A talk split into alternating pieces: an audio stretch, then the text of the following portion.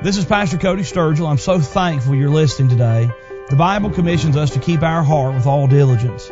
Keeping your heart is a daily work. We need to daily fill our minds with God's Word. Join me as we hear a Bible message from the pulpit of Chilhowie Baptist Church.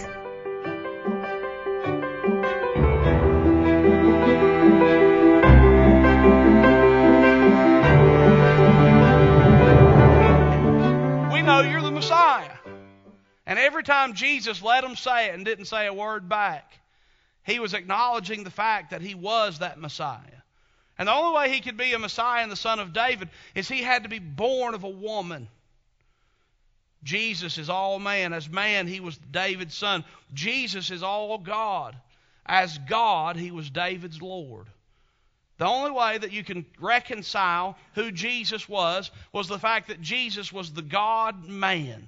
As God, he was David's Lord. As man, he was David's son. And that's why in the book of Isaiah, Isaiah prophesied and said it like this For unto us a child is born, unto us a son is given. The child was born on Christmas morning. The Son was given as a gift from God, His eternal Son, co equal, eternally existent with God the Father forever. Now, look, Jesus is teaching. What's He want these guys to think? I can understand that this is a bit advanced theology, but it's not beyond any of us to understand. Jesus is asking this question to these Pharisees because they had debated this over and over again. And he says, I want you to understand something. The only possible answer, the only possible way to reconcile who Messiah is, is Jesus says, You're looking at him. Because I am both the son of David and David's Lord. I am the Lamb slain. I am the conquering king. I am the Messiah. I am the Messiah. I like what the Bible says. Jesus is right here. Do you see him? Jesus is speaking to these Pharisees, and Jesus is burdened. He wants them to know that He is their only hope for everlasting life, and that the message of Christ is, I am the Son of David. But I want you to take your Bibles and turn with the book of Revelation, chapter number 22. Don't be scared of the book of Revelation. Don't be afraid. Jesus, in his earthly ministry, he wants everybody to know. He wants the Pharisees to know that he is the Messiah. That he is both all God and all man, the Son of David. David's Son and David's Lord. And in his earthly ministry, before he ever went to the cross, what's he telling? What's he want these Pharisees to understand? That he is the Messiah, the only hope for everlasting life. Now, as he speaks to the church and all the ages to come until Jesus calls his church home, what's the message of Christ? Verse number 16 of Revelation 22. The Bible says, I, Jesus, have sent mine angel to testify unto you these things in the churches. I am the root and the offspring of David and the bright and morning star. What's that mean? He says, want you know I'm the son of David, but not only am I the son of David, I am the root of David. What's that mean? Where's what's the root? The root's where it begins. He says, I'm where David came from, but I'm also the offspring of David. He says, I'm not only his son as his offspring, but I'm his Lord at his root. And Jesus testifies the fact that he is Messiah. He is eternal God. He says, I am David's beginning. I am David's ending. I am David's son. I am David's Lord. You see, Jesus makes something very simple. He says, Pharisees, I'm asking you this question because I want you to think and I want you to ask more questions because I want you to understand that I am the fulfillment of your Old Testament prophecies. And you know what Jesus is saying to you today? Jesus saying to you, I'm asking you this question because I want you to know that I am the hope for everlasting life. I want you to know that I'm the hope for peace in your soul. I want you to know that I'm the hope for your family. I'm the hope for your children. I'm the hope for joy, that the only hope that you have. I want you to know I love you. And what you need is me. That's what Jesus preaches and Jesus wants you to know. He said it in his ministry. He said it in the book of Revelation to the churches. He says, I want you to know something. I'm everything that you need. And when you have questions, keep asking them because you need to hear from heaven. You see, Jesus gives us an authority in the Word of God. Jesus gives us an understanding of our Savior that He is the Messiah. And thirdly, the points go like this know your authority, know your Savior. Number three, check your answers. Check your answers. Now, what happened? I'll show you. Verse number 42. Jesus asked the question, Whose son is he? They say to him, The son of David. I mean, Jesus says, Whose son is Messiah? They immediately say, Well, he's the son of David. Right. They gave a really quick answer. They gave the right answer, but they did not understand their answer. And so the Bible concludes in this passage of Scripture no man was able, verse 46, to answer him a word. Neither durst any man from that day forth ask him any more questions. This passage gives us the sense that they didn't have the courage to ask any more questions. This passage gives us the idea that they didn't want, they were afraid of the answer. I had this house uh, in Knoxville for several years. I did a very dumb thing. I bought a little house in 2008, and anybody that knows anything about 2008 knows it's a terrible idea. I bought a little house in Knoxville in 2008 that Ruth and I and the boys lived in. When we moved from Knoxville to North Carolina, I was stuck with it. So I rented it. It was a total nightmare. I'm a terrible landlord. I mean, awful, awful landlord. Uh, I did one time uh, evict a disabled veteran and his 90 year old grandmother. Uh, is that awful? After they owed me $5,000, I did evict them finally. But I kept putting it off and putting it off and putting it off. I'm a terrible landlord. But I remember that sore subject of my little house in Knoxville. It was awful. It was a total financial disaster. It was a liability. Finally sold it, praise the Lord. But I remember that house. I hated it. How many of you ever had something that you just hated like that?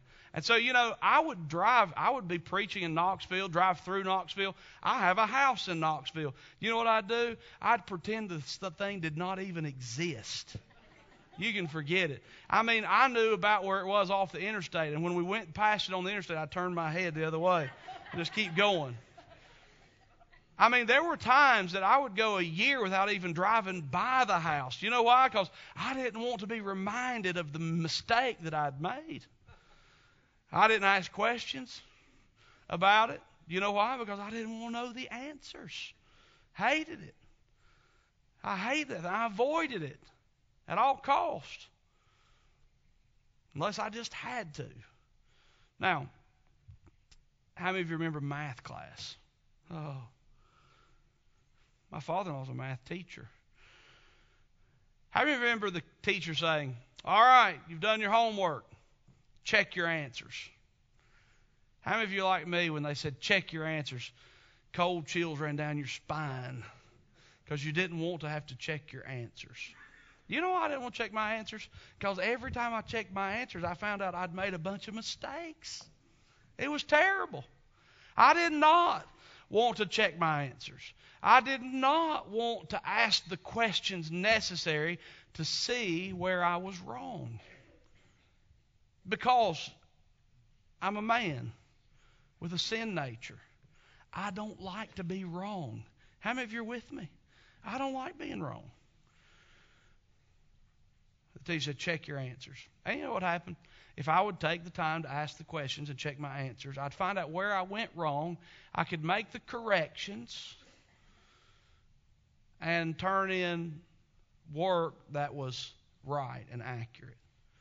Now, the subject matter that we're dealing with today is far more important than multiplication and addition and subtraction on a homework paper. But God is asking you to do something. Check your answers. Check your answers. These guys, when Jesus put them on their heels, and what they'd always believed to be true proved to be wrong. You know what they did? They said, I'm not asking any more questions. I'm just going to keep going in my error and do my own thing because I don't want to hear about it. I don't want to see it. I don't want to have to acknowledge that I made a mistake. I don't want to have to admit that I didn't understand. And I'll tell you something. In matters of life and eternity, if you are unwilling to keep asking questions until you understand what it is God wants you to do with your life, until you understand what it really means to have your sins forgiven and your soul washed clean, until you really know what it means to be filled with the Spirit, saved by grace through faith, until you really know what it means to understand what Jesus can and will and desires to do for you, until you come to the place where you understand and experience the peace that passes understanding, the joy unspeakable and full of glory, until you come to the place where you know that you know that Jesus is your Lord and Savior, I want to encourage you to do something. Don't stop asking questions. Keep going to the authority, the Word of God. Keep seeking the Savior, the only Savior, Jesus. And I can promise you this if you'll ask, you'll find.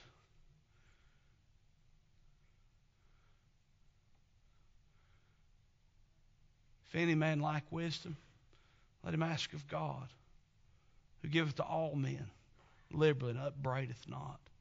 Hey, folks, keep asking. Keep asking.